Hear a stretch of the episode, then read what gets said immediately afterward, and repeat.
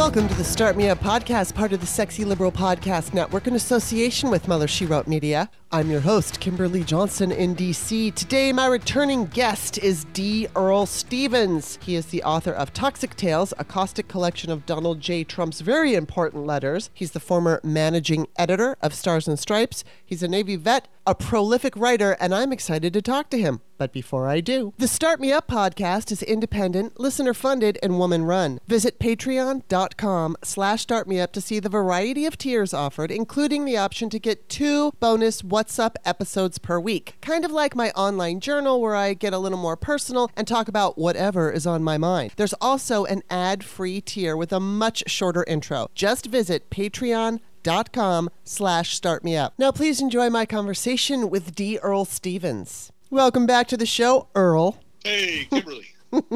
Okay, so I just have to confess.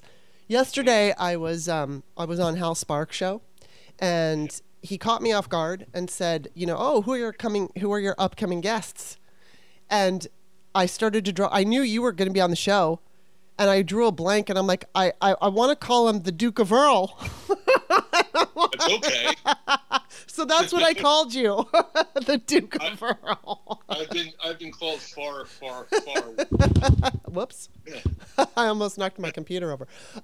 Yeah, but that made me laugh. So I kind of just have to like say I'm sorry I didn't get your name right, but it was all with love. So you know. Well, if you want to call me the Duke, I'll go with it. It's all right. Oh man, how have you been doing? I haven't talked to you for a while. Yeah, I was thinking that too. It seemed like before the run-up, maybe of the midterms, and so as always these days, that might as well have been a lifetime ago. Exactly. Yeah, I'm doing good. That's good to hear. I know you've been writing, and we're going to talk about that a little bit. But how's it? Now, I want to ask you just real quickly.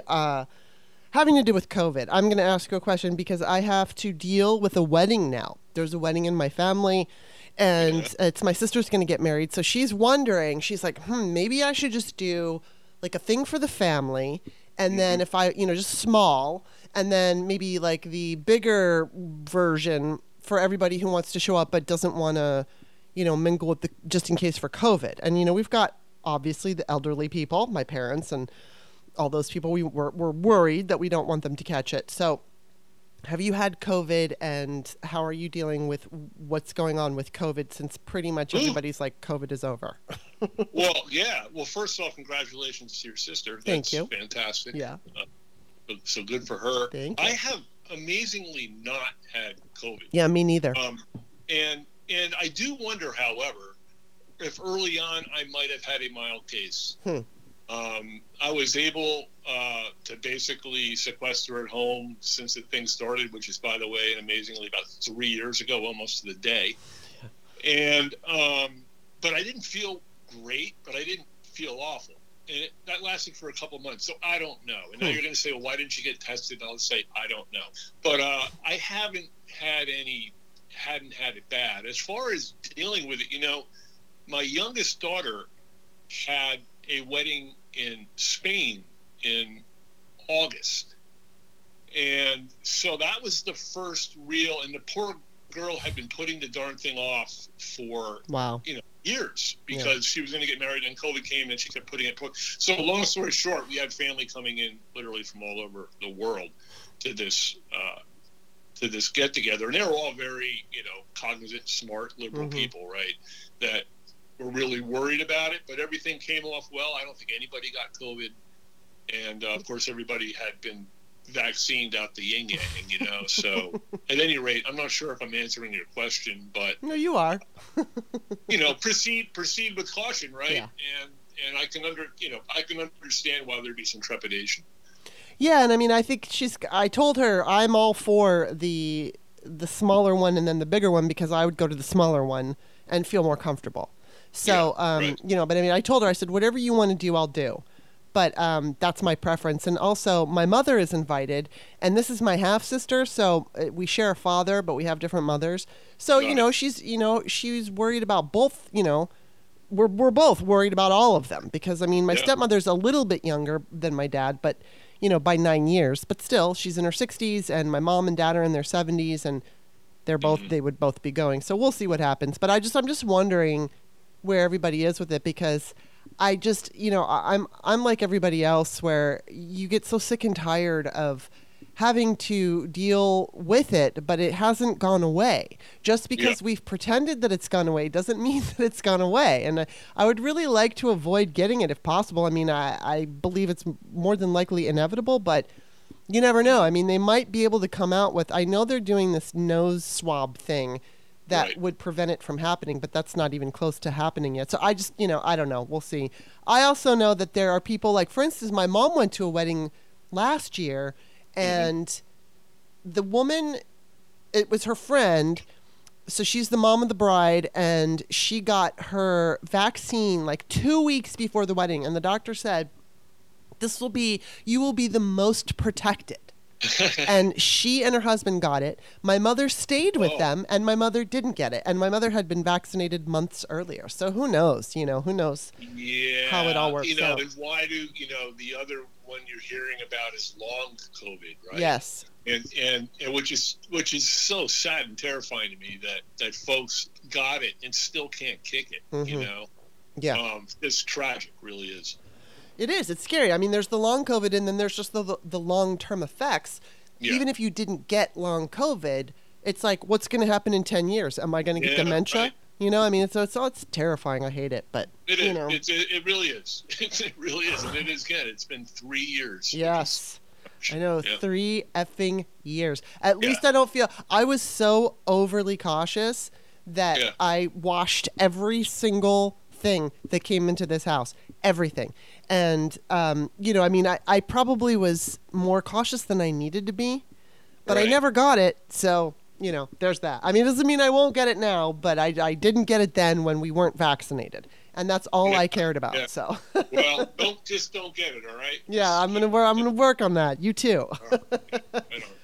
All right. So I want to go to something that you just wrote. It's titled Georgia's on Our Minds, Mr. President. So go ahead and tell everybody all about it. Oh, okay. Yeah. The pitch for the 2024 Democratic National Convention to be held at Atlanta.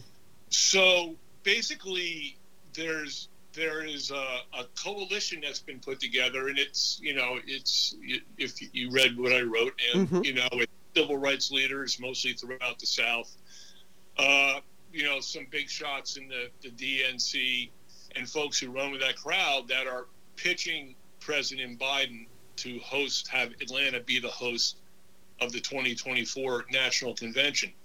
Now, I heard about this about a month ago and asked if I wanted to get involved in it.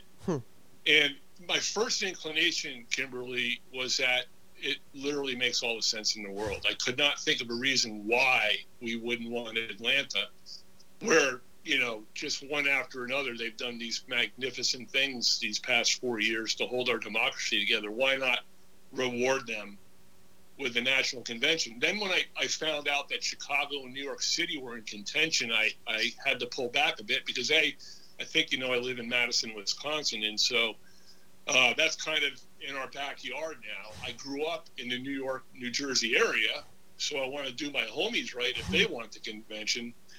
But, you know, after giving it significant thought, I just couldn't see why Atlanta shouldn't be the place to do this. So, so I've gotten involved with the efforts to do that. I've learned that really it's Biden's choice, you know. A lot of people are pitching him, obviously, but at the end of the day, Joe Biden will make the decision, and it's pretty imminent, I guess, from what I understand. I was on a call the other night about this, and it you know, could be the next 2-3 weeks we hear about this. So tell everybody why it should be there. Oh, okay, sure. Well, I mean, I think if you just looked at the pure electoral results that we've had recently, not the least of which is that Georgia has now elected 2 Democratic senators, as you know, one, the Reverend Raphael Warnock, who practiced at Martin Luther King's church in Atlanta, right? Yeah. So that's pretty cool. And then they also had the audacity to elect the first Jewish senator in the South since the 1880s, yeah, you know? Yeah. And so the people, mostly in Atlanta, but I think throughout Georgia, have done just an unbelievable job against unbelievably tough circumstances, as you know, suppressed vote, etc., to get out, get Joe Biden elected, and help get Joe Biden elected in 2020, and help get two Democratic senators elected. One, again, Warnock, who was just reelected in November to 6 beautiful years. And then finally, you know, the legacy of John Lewis and mm-hmm. Andrew Young, Stacey Abrams, Martin Luther King, as I mentioned, Jimmy Carter. Mm-hmm. It just sings to me, you know. Yeah. It just seems to be so poetically justified to do this, and not to mention, you know, it would help the economy down there too. Yeah, in a big way. Yeah, no, it sounds like it's going to happen, and I've seen the push for it on the internet, and I love your piece, and so we'll see what happens. But yeah, it looks like it's going to. I think Georgia is really a really perfect representation of this country right now for so many reasons, and it's so important and vital to where we land. And I mean it's the ongoing quest to preserve the democracy we have, the democratic republic we have. Agreed. You know, Doug Jones, the Senator Doug Jones from Alabama, mm-hmm. Who I wouldn't mind being our attorney general, but that's another story, was on a call the other night, and he's really pushing the fact that the future of the Democratic Party is in the South. Mm-hmm. Yeah, I had to think about that. And I think he's right. Me too. You know, can you imagine if Georgia just gets into the blue column consistently? We know North Carolina is just so close. Yeah. Right? It's that close. What the hell's going on in Florida is anybody's guess. You know, I guess, you know, the DNC down there, from what I hear, isn't maybe what it ought to be. I'm not conceding Florida. I just think they're batshit crazy right now. But so anyway, getting back to Jones' point that the future's in South, I think that's right. You know, mm-hmm. I think that, you know, that's where the demographics are shifting, easy for me to say.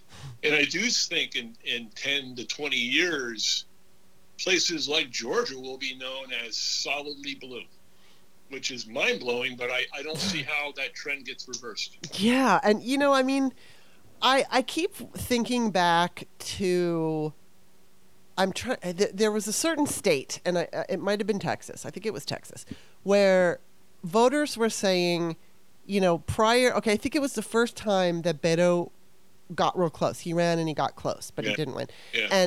And voters were just basically saying, we really didn't even feel that we had a chance, so we just didn't vote. Yeah. And now that they're seeing, you know, and this is happening, I think, in many red states. I mean, obviously there's still suppression and all that, but I think people, when the Democratic Party makes, you know, I think it's a mistake for the Democratic Party to leave a state behind. Now, I get that they have a certain amount of money and they have to spend it strategically. I obviously understand that, and they can't spend it all equally in all the states.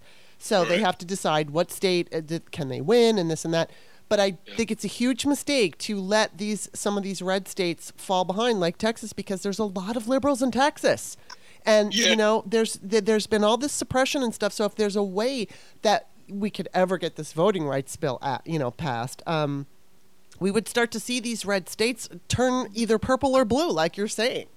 Yeah, you're making a really tremendous important point. And let me give you an example the other way, mm-hmm. where Pennsylvania, basically Republicans had given up on winning Pennsylvania in the presidential elections. Every year they talk about it, my whole lifetime. Mm-hmm. We're going to win Pennsylvania, and then they lose by 4 or 5 points, right? Yeah.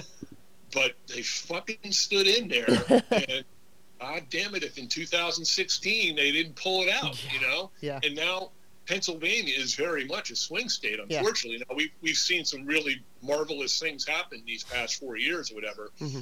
to take it back, if you will. But Republicans didn't give up on Pennsylvania anymore, as you're saying, that Democrats should give up on Texas. Yeah, and I think the most important thing here, I mean, we always focus on the big stars, you know, the people who are running for Senate and the House and everything. Yeah. But what David Pepper consistently points out is that we have to focus on the state level races because that's where all, you know, I mean, that's where they're deciding whether abortion is legal or not. And, you know, whether it's abortion or trans rights or healthcare or whatever it is, it's the states. And I think the Democratic Party absolutely needs to get their focus, just like the Republicans have been doing for decades, focusing on those state races and then, you know, giving more attention to these red states because there's lots of liberals there and they just don't even feel that they are represented. They don't feel like, well, if I vote, it's not even going to matter because of all the gerrymandering and because of all of this. And it's like we have seen now that even in Texas with gerrymandering, we're still seeing closer races than we ever thought before. If there is attention, I mean, Beto was a big national figure, so he got lots of attention. And then we saw, I mean, unfortunately, he didn't win, but it, you know, it's like we've seen they're closer than we would have ever imagined they could be. So, oh, my God. Yeah. And, okay, now here I got to get off talking about that because I want to ask you something. Yeah. Now, I was on Hal Sparks' show yesterday, and he asked me this question. And I kind of posed this to all of my guests, but I'm curious. And then I want to throw something in at the end after you say what you need to say. Okay. But now we've all been through, you know, 2015, the escalator, Trump comes down, and all the shit that went down. We're familiar with that. And then we've had 2020, and then we just had 2022. Now we're looking at, unfortunately, the Republicans won the House. And I'm trying to keep my mouth shut about what I want to say about it. But they won the House, and they're acting like fascists, and they're acting like acting like German Nazis who put people in ovens. So I want to be clear, but they have the Nazi ideology that led up to that. So with all that said, and how they're behaving, and clearly they did not learn their lesson and speak to voters in a way that's sane. Where do you see things going from now, between now and 24? As far as the electorate? Yeah, I know it's hard to make predictions, but I mean, based on the climate that we're in right now and what you're seeing, how do you see the next 2 years playing out? I'm actually scared and very encouraged. Me too. Yeah, you know, because a bad result is an absolute terrifying result. However, Democrats have been winning a lot of elections. Now, you're right, we lost the House, but come on, we were supposed to lose by 30 to 40 seats, right? That didn't happen. I think he says, in parentheses, very hopefully, that there is some clear air out there and that there are people, actual independents, and even some Republicans who aren't signing off on this fascism, right? Yeah. That aren't going to go all the way there. One of the great ironies to me of the 2020 election was that Republicans actually did very well in that election. Yes. I think that defunding the police hurt the Democrats and stuff like that. But Biden won he won a landslide, but it was close in all of these races. We barely held the House. People forget that. We lost many seats in the House in 2020. Yes. The only Republican who really did poorly was Trump. Good point. He blew it. If he had run as well as most Republicans were running in that race, he terrifyingly would have won. Yeah. You know? And so that tells you right there that I think that there are people are only going to go too far with this. I mean, that's my hope, you know? So you're asking me what I see? Yeah. It's warfare. I mean, it's, you know, we're it's not too much to say that we are literally battling for our democracy. Oh, yeah, totally. 100%. I mean, you know, and this is here's what I'm seeing and what I'm thinking. And I almost don't like saying this because of the way it's going to sound. But when it came down that they were going to kill Roe, I was part, terrified, yes, because of other people, not for myself per se, because I'm not going to get pregnant and worry about having to, you know, I'm over that part of my life, but it's terrifying to know that women are going to die and people who are pregnant are going to suffer and be afraid, and you know, all the things that have come from this are absolutely horrible, and I knew that. But on the other hand, I was at, what I saw was an opportunity, because it's very clear, and this is a drum that I'm just going to beat and beat and beat. It's very clear that when people are comfortable, they don't vote. And so, you know, you have half the country and they're asleep all the time. They don't vote. Well, killing Roe woke a lot of these people up. It didn't just wake women up. It woke up. I'm not going to say woke up, but I mean, Gen Z was paying attention because they have other issues that they care about, whether it's the climate or the, you know, the student loan, or there's a number of things that, the younger people are caring about, but they absolutely cared about reproductive, you know, bodily autonomy. And so, you know, and the guns and all of that. So I think that what I'm hoping is that the behavior from the Republicans, while it's threatening and legitimate, there's like a legitimate fear of, you know, they can't win. We have to make sure they can't win, because they are, they will take us into fascism. Absolutely. But I do see this, like, the worse they behave, I think, is, even though it in the short term can be awful and dangerous and scary, I think it could benefit us in the long term, because it's going to make people pay attention. And that's really what it's all about, because the Republicans are just going to continue to behave in such a way. They are discriminatory, they're bigots, they're sexist, misogynist, all of it. And they've been that way for a long time, but it hasn't been so obvious. It's so obvious now. And the more obvious they are, I feel like it serves democracy. And I don't know if I'm wrong, and I guess we'll find out. But I do feel I would rather have, you know, I'd rather Hillary win, and, you know, we could just continue going on being a normal country. But that didn't happen. And so sometimes it takes really awful things to change it up, to make us, you know, it's like, you don't know what you got till it's gone.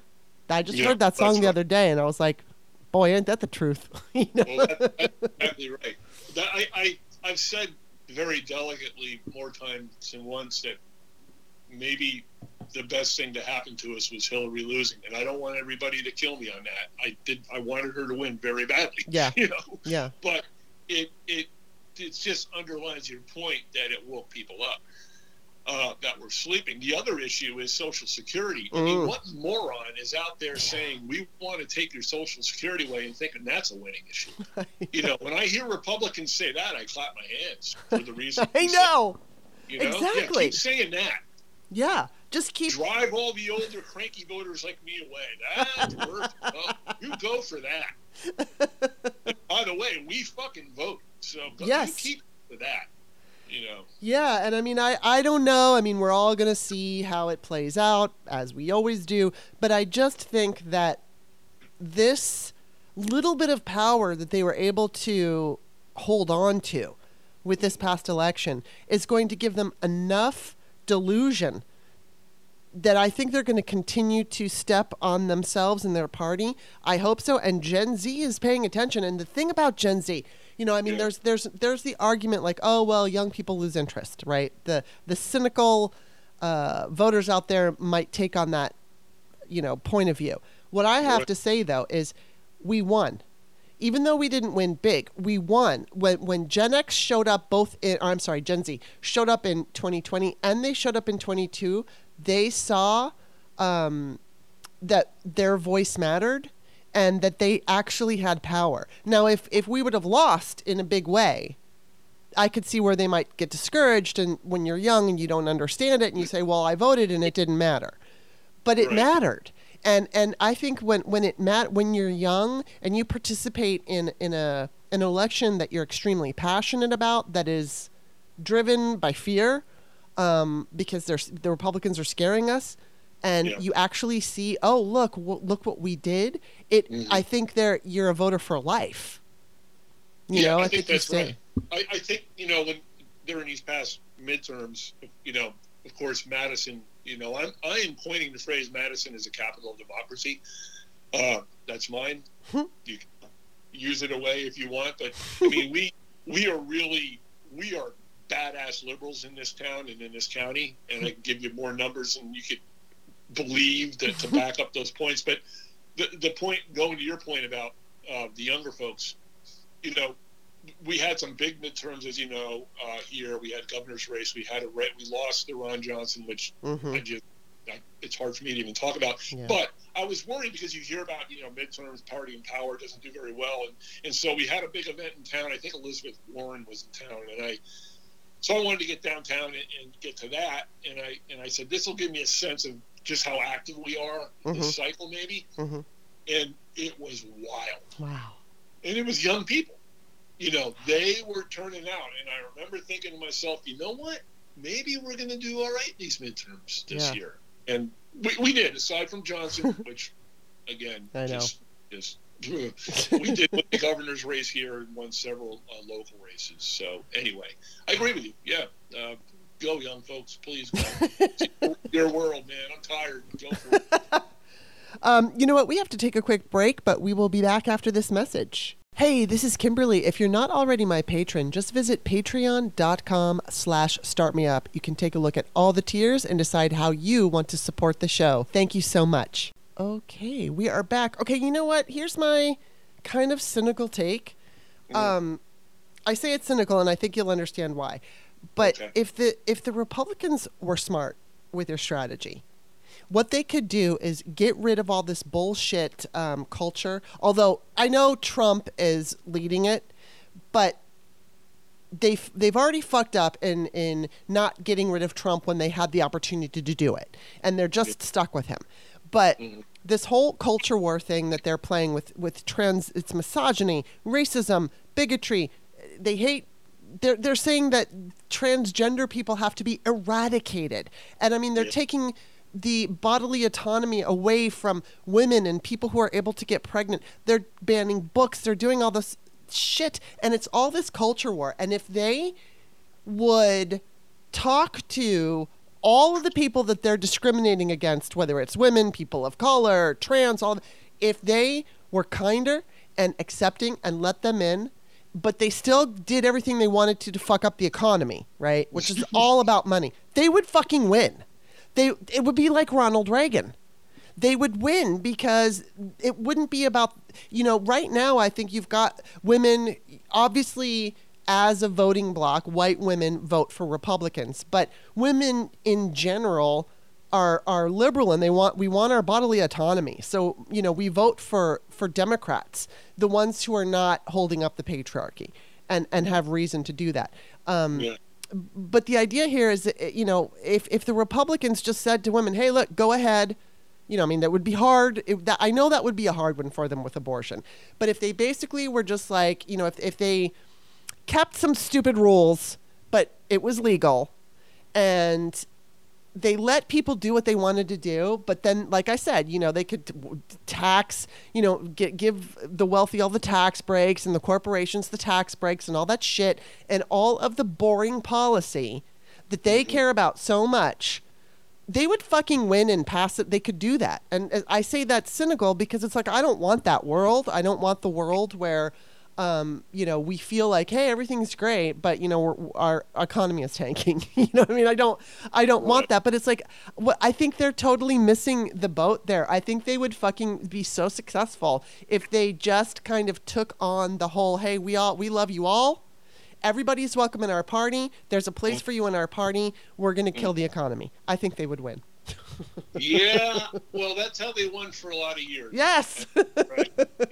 And so I agree with you. For some reason, they can't stop talking to the radical right base. This is who they're talking to. Yeah. And listen, the Democrats have to do the same thing. You always have to keep that core part of your party energized. Yeah. Needless to say, the core part of the Democratic Party is not as radical as the right is. But I think what's happening, Kimberly, is Democrats are actually doing what you're thinking they're Republicans should be doing. Right. They, you know, Biden, you know, drives me nuts sometimes, although I also wrote that I am endorsing him and I hope he runs again, because I think is the answer. And he almost always talks in a bipartisan manner. Yeah. He always makes sure to say, I speak to all Americans. There's not red states, there's not blue states. You'll hear him say this all the time, you know, and it's incredibly important. that he does say this. And more than that, when you go to the big issues, right, Democrats are on the right side of almost all of them. Mm-hmm. Almost all of them. Yeah. So I don't know what Republicans are doing. I mean, you hear more from Marjorie Taylor Greene mm-hmm. than you do from, say, I don't know, Mitt Romney or whatever. Yeah. It's bizarro world. It's absolutely bizarro world. It is. Well, they're not doing anything right now. All they're doing is just screaming and calling Democrats pedophiles. You know, that's all they have. And it's absolutely ridiculous. McCarthy lost 15 times to get the speakership. I mean, he gave all semblance of power away, right? Yeah. He is such a fucking moron, that guy. He is now you're going to get me ranting, but he's by far the weakest Speaker of the House in history. Yeah. You know, it's nuts. It's like me stepping up to the plate to follow Babe Ruth. You know, we had Nancy Pelosi in there for 4 years, and then the years as a speaker under Obama, who in my mind is the greatest Speaker of the House. I agree. So you go from that to McCarthy? I mean, holy hell. I know. It's so fucking bad. Oh, my God. It's embarrassing, really. It's embarrassing. He doesn't know what he's doing. No. No, and he gives all that footage to Tucker Carlson from the 1-6 insurrection. And then, of course, now Tucker is like, oh, it was just nothing. It was a big nothing burger. Yeah, well, there's propaganda for you. And there's, you know, that's I'll use the word, that's treason, mm-hmm. really. Yes, it is. What happened. That really is treason. And you brought it up earlier, and I'll echo some of that. It does remind many of 1930s Germany. Yes, it does. Where they're doing this stuff. Mm-hmm. They're really doing this stuff. Yes, they're not to the awful, ultimate outcomes that the Nazis got to, but they are absolutely, positively following the fascist playbook. That's all there is to it. It's just a fact. Yeah, and I think it's important. I mean, obviously, in Nazi Germany, there was a specific set of things that happened, and there were ovens and there were camps and all of that, and we don't have that here. And so when you compare the current Republican Party to Nazis, it's when I do it, it's like we're just saying, it's the playbook. They haven't had power for a long time to be able to get to that point. But I believe that because Joy Reid is always saying that the media is failing with Ron DeSantis, and I agree with her because they paint him as some kind of moderate, and he's not. He's extremely fascist. Now, I don't know exactly if he were to become the president. I can't sit here and tell you, oh, this is exactly what happened. I can give you, you know, I think we all could figure out an overall overview of what he would do. Would it lead to ovens? I don't know. I don't think it's ever going to be ovens. It's just going to be another way to get rid of people. They will figure out another way to eradicate. They use the words. So, you know, would it be DeSantis's presidency, or would he have to die and somebody else come in before it would get to that? I don't know. But what I do know is that's where they're headed. They are headed into that same kind of mentality. Agreed. We know this. There isn't a line they won't cross. Mm-hmm. There isn't. And they just keep going further and further and further and further and further. Kimberly, they're banning books. I know. I mean, what? Mm-hmm. Now, you know, going back to sort of your line of thinking, that's actually in a way good. A, because I wish they'd banned my book because I could use the readership. Really? You know? Please, ban my book now. Republicans, if you're listening, ban my book. But just the inclination to do that. Yeah. To say that's a good idea. We're going to ban a book. You know, it's scary, right? It's scary. I'm encouraged, but I'm scared. Yeah, I mean, it's like you live this dual kind of energy every day where part of you is like, oh my God, and then the other part is like, yeah, just keep fucking putting your foot in your mouth, and that's going to win. There's no guarantee. There's no guarantee that we're going to win the election, and that's why it's scary.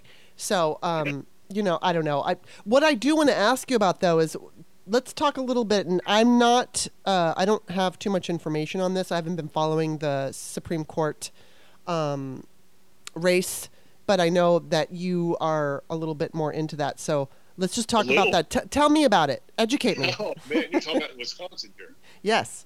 Yay, we're talking about that. Right. Yeah. So this is, you know, it's a local issue, but it is a national issue. And so the backdrop on that one is, I think everybody knows Wisconsin is the battleground state, a battleground state. Yes. Ben Wickler, who just does a marvelous job of running the DNC up here, truly marvelous job, has called Wisconsin America's battleground state, which I quite like and use that in a lot of my writing. He's good, he's smart. But so we, you know, Trump won here in 2016, as unfortunately everybody knows also. And that kind of was our low point in Wisconsin for us Democrats up here. I've been here since 2011. So when Trump won, we had lost the presidency. The courts now had been in the hands of the Republicans for, at that point, 6 years. We were losing state and local elections all over the place. Long way of saying, since 2016, we have won every statewide, I'm talking about Democrats, have won every statewide race up here except two.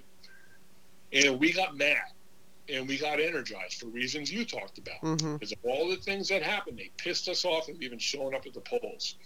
So finally, on April 4th, we are going to have an election for one of our Supreme Court seats. There are 7.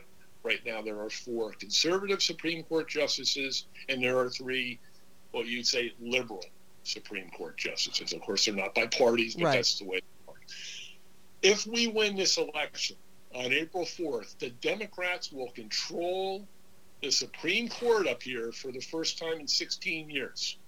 So what is it? What are the big things that means? Well, one of them is women's health rights, health care, right? There is a, I believe, 1869 law that does not allow abortions in the state of Wisconsin. And right now, that's the law that we're following. We get the Democrat, well, I gotta be careful, the liberal Supreme Court justice elected here, that's going bye-bye. Wow. The other thing that it's going to do, there's 2 really big things. The other thing that winning this election will do for us is we can finally look at getting fair maps up here. We have been gerrymandered out the ass in Wisconsin. The electorate in Wisconsin votes roughly 54 to 46% to the left, and our state legislators are at 66% to the right. Now, how the hell does that make sense, right? So, right, we're just screwed. So if we can get the Supreme Court, man, if we can get and the person people need to send money to and support is Janet Protasiewicz. It's a hard name to say, you know, but Janet Protasiewicz, Janet for Justice. We have to get her elected up here in Wisconsin. If we do, you will hear me yelling and screaming. From here, you know, because we will have the governor's seat, which we won again in the midterms, which is huge. We will have the Supreme Court. Tammy Baldwin is our senator. We can look at fair maps, and women's health care rights are going to be protected. So there you go. And then one more plug, Kimberly, if you don't mind. I just as I said, it is national. Picture, if you will, this awful scenario where Donald Trump is somehow running for president again. He belongs in jail, but at any rate. He is. It's a close race. Him and Biden are neck and neck, and the race is too close to call, or it's within the bounds for a recount, which is very possible in Wisconsin. If you have a conservative Supreme Court, Dan Kelly worked with Republicans to send fake electors along in 2020. He is who Janet is running against. Wow. Picture if he is in the Supreme Court and it's 4-3 conservative and Trump is pushing them to overturn the election here. What do you think will happen? Yeah. With the Supreme Court nationally being conservative. Yeah. It's a nightmare. It could literally, not a stretch to say that it could alter the outcome of history if we don't do what's right up here and get a liberal Supreme Court justice in there and get the fucking courts for the first time in 16 years. It's gigantic. Yeah. I mean, you know, I gotta say, and I fear saying this because it's not about being wrong. I've been wrong plenty of times before, so I don't care about being wrong.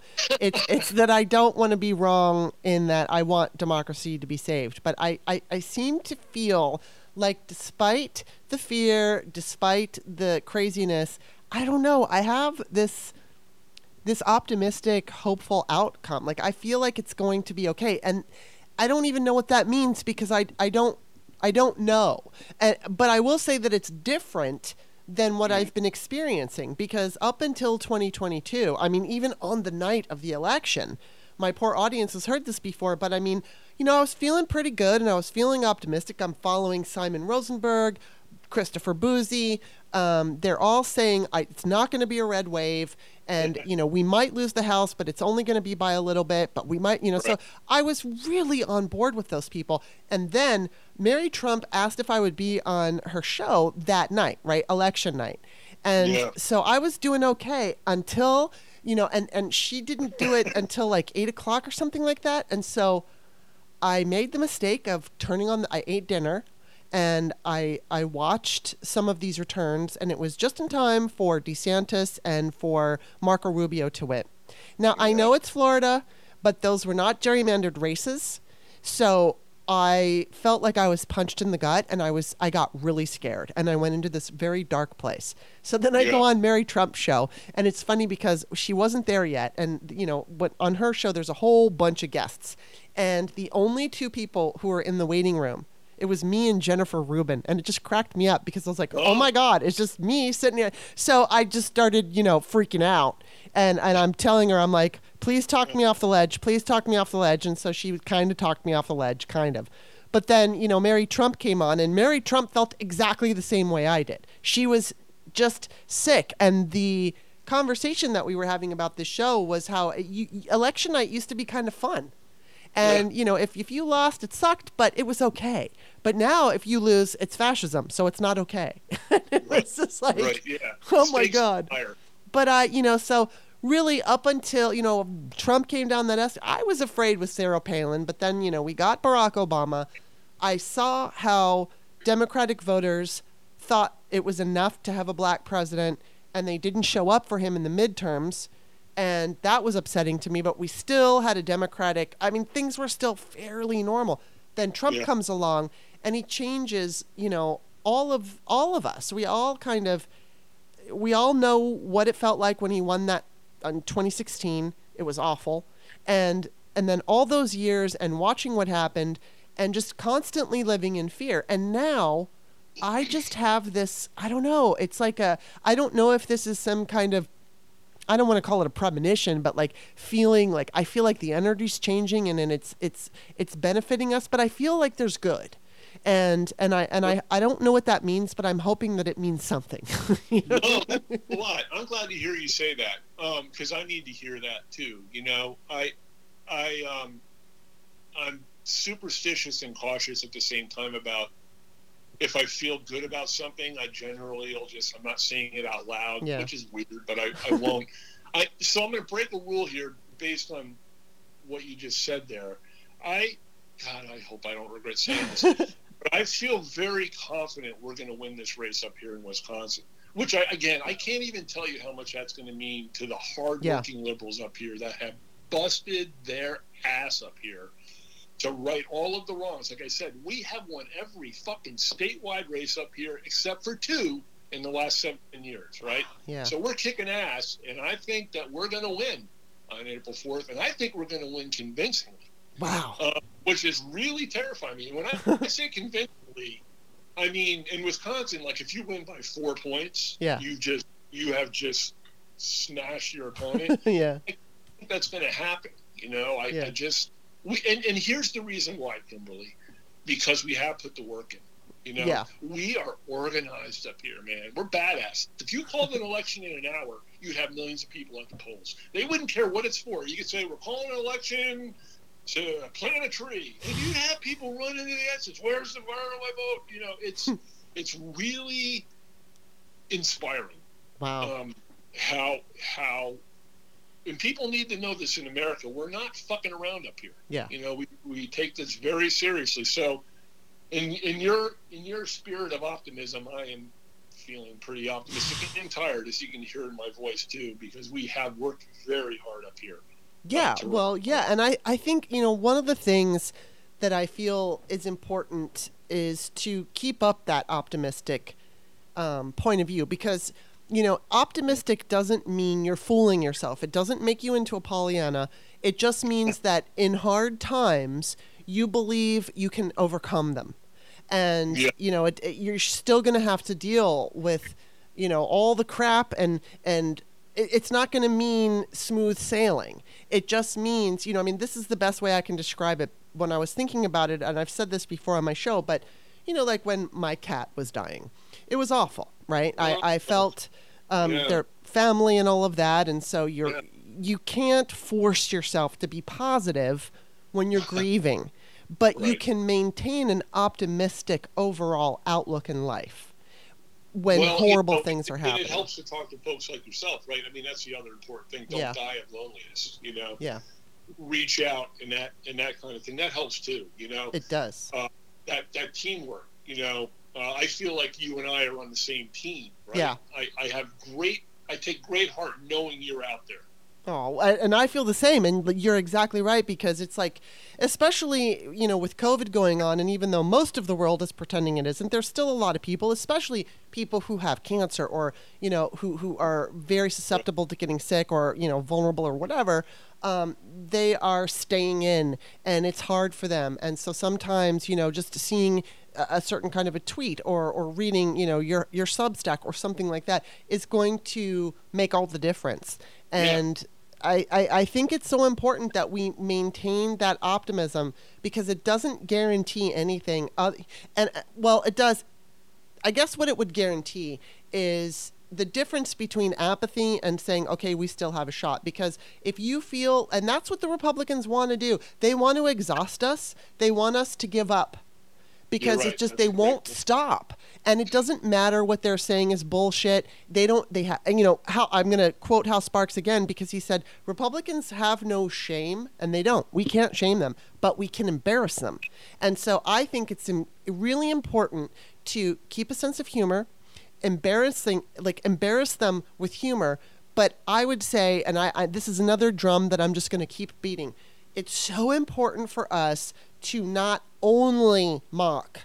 So when Marjorie Taylor Greene does her thing, you know, go ahead and make fun of her, but then add something to it that you think might help teach somebody else or inform somebody else who's not as informed as you are on what the solution is. Now, you don't have to do this all in one tweet, but it, you know, it's like you can have your tweet where you're bagging on her, but then, you know, have another tweet or spout or whatever you're doing, providing some kind of inform people, engage them, because not everybody's at the same level of understanding. There are people that I go and I listen to. I'll listen to you. You just helped me understand why the Wisconsin Supreme Court race is so important. And you know, I mean, I could inform you on something, but, you know, this person over here is going to inform someone else. And it's like we're all kind of helping each other out. And I think that we have to remember that. And it doesn't matter if you have 15 followers or 15,000 followers. You are out there, and somebody's going to see your stuff. They're going to see it. And, you know, I mean, when I started doing this, I didn't have any followers, and neither did you. And we built up a following because we're sharing information, and we give a shit, and we care, and it's contagious. So yeah, it's been an amazing thing, hasn't it? I mean, there's the way that 2016 election affected some of us. You know, there is a core group that it affected in a different way. Yeah, and I mean, in a really, really terrifying way. I don't think I've had a worse day in my life than that, watching that happen. Yeah, you know, watching that happen and how it so deeply affected me, and that, you know, I said, if this can happen, anything can happen, and if anything can happen, we're in deep trouble. And so we went to work, you know, and I was detailing all the work we put in here in Wisconsin. you know, and we're seeing it pay off. Yeah, it's a wonderful thing. Just another quick anecdote. On election night, you were, you know, on Mary Trump's show, and some we were feeling pretty good, and some we were feeling pretty bad. Yeah. So we were at one final push. We did some canvassing for Tony Evers and Mandela Barnes up here. The last, you know, just before the polls closed, and we were at a campaign headquarters type of place, and Wickler was there. He's everywhere. Again, the DNC chairman up here, and I pulled him aside and I said, "We don't know what's going to go down tonight, but I said, can you tell me what the most important races to you are? They don't even have to be in Wisconsin. What's a good night for Democrats?" Mm-hmm. And he said the governor's races in Wisconsin, Michigan, and Pennsylvania. Hmm. Well, guess what? Democrats won the governor's races in Michigan, Wisconsin, and Pennsylvania. Wow. And there it is. Yeah. You know, we did that. So we ought to puff our chests out and feel pretty proud of ourselves. Yeah, absolutely. And I think it's also a good reminder, because there's people out there who are so discouraged and they say, "Oh, nothing ever happens. Nothing ever gets done." And I wish they would remember that, yeah, we did pull it off. You know, actually, Democrats have pretty much pulled off every election since Donald Trump came into office. I mean, of course, there's the individual races, but in the bigger picture, there have been elections every year. There's always elections. And so 2017, 18, 19, 20, 20, I mean, all of them, Democrats did very well. And we, you know, you're right that Democrats did, Republicans did well in 2020, and Donald Trump didn't do well. But thankfully, you know, Joe Biden did win by a significant amount. And to interrupt you, remember what happened in Georgia. Yes. All the way back to Georgia. Yes. The Republicans had the Senate 50-48, and then there were those runoff elections. And again, as I wrote, ironically, sadly, those runoff elections were on January 5th, 2021, the day before the insurrection. John Ossoff and Raphael Warnock won their races, even the Senate, and the tie-breaking vote went to who? Kamala Harris. Yeah. Now, how beautiful is that? Yeah. Let freedom ring, damn it. Well, you know, I don't know. I do feel hopeful. I don't want to, you know, I'm a little past, like I said, I mean, I didn't think Joe Biden was going to even get the nominee. I was so wrong about that, and I'm not embarrassed. I know I wasn't alone, but I'm not embarrassed because I'm not a psychic. I don't know, but I was so wrong about him and really happy to be wrong. I was very happy to be wrong. I hope I'm not wrong about this optimism thing, and if I am wrong, it won't be because I'll be embarrassed because I was wrong. It'll be because we're living under fascist rule, and that's really what I don't want. It's a lot healthier way to live, Kimberly. It really is. I'm trying. It is. I mean, it really is. It's being miserable is hard, and I have been miserable more than I'd like since 2016. I'll be honest about it. Me too. But there has just been some shining moments, and it is all born out of, you know, the work we're doing. And it's so nice when hard work pays off. So nice when good beats evil. Yeah. You know, it tastes so good.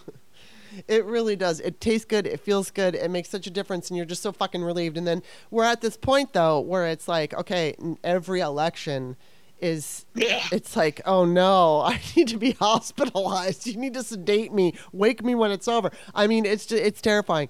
But I think as long as we just keep doing what we're doing, I think Gen Z is coming. You know, they're here. They are here to stay.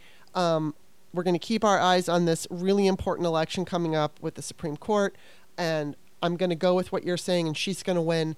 And I think, you know, we're in for all kinds of shit. You know, it's going to be an up and down thing for the next 2 years, but I think we're going to be able to pull this off. And as long as we can maintain that optimistic overall, you know, even when we're down, we're still going to do it. We're still going to do it. I think we're going to do it. So we've just got to keep we've got to keep up that positive thing. And I want to plug the work again, because if you get involved, right, whether you're writing, postcards, or you're knocking on doors, or whatever you're doing, it just keeps your mind off of the terrible, because you've really thrown yourself into something good. And again, when you win, you're a real part of it, yes. You know, and it's fabulous. So, yeah, man, we're okay. And I want to reemphasize that, because when you take your mind off of the horrible things that, whether it's Trump, whoever, is saying or doing, and you put your energy into something that's positive and something that can make a difference, it completely changes your point of view. And so if you're in a really negative space, it helps lift you out.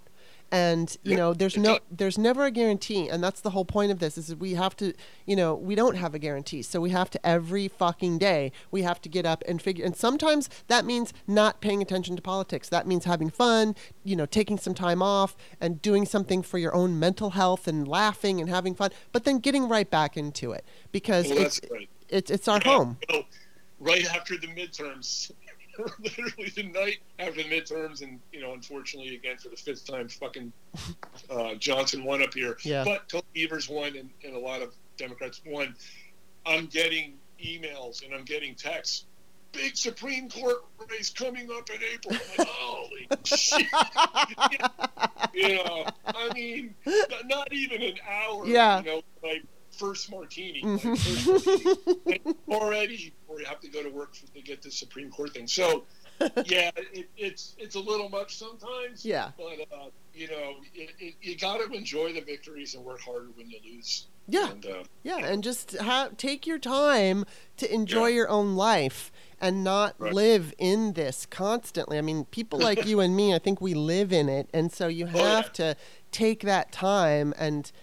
Just go enjoy as much as you can so that you're refreshed and you have the energy. Because if it's just day after day after day, it's just too hard. Nobody can do that. So it beats you up. It does. It beats you up pretty good. So, right. Well, all right. So I just want to say, number one, thanks again for coming back. I always love talking to you. And we didn't get to everything, but that's good, because that just means we'll have more to talk about later. And now I know you're on Spoutable. So... before I let you go, tell everybody where to find you, including Spoutable. Okay, so, I'm on Spoutable, right? You can find me there. I'm trying to think of what my handle is. I think it's easy as Earl of Enough. I think you sent it to me, so I'm going to go look. But, yeah, I think isn't it the same one that you have on Twitter? Yeah, which is Earl of Enough. Earl of Enough. Okay, Earl of Enough. Okay. And then my Substack account, if you want that one, where I'm writing pretty regularly. And by the way, you know, subscribe. It's D. Earl Stevens. It's D-E-A-R-L Stevens with a P-H .substack.com. Right. And so you'll find my stuff there, and, you know, comment, like, hate, whatever you want to do with it. And then if you want to buy the book, it's Toxic Tales, a classic collection of Donald J. Trump's very important letters, and that's going back to Hal Sparks, making fun of people I destroy. Trump is using his own words in that book. It's a good gift to people who hate Trump. Cool. All right, and then of course you can find me, author Kimberly, on Twitter, Kimberley, and then on Spoutable, I'm just my name, Kimberly Johnson, and my books are on Amazon. It was awesome talking to you, and I will talk to you again. Kimberly, thanks a lot, and congratulations on a new job. I know you're doing great. Thank you so much. Okay. Bye-bye.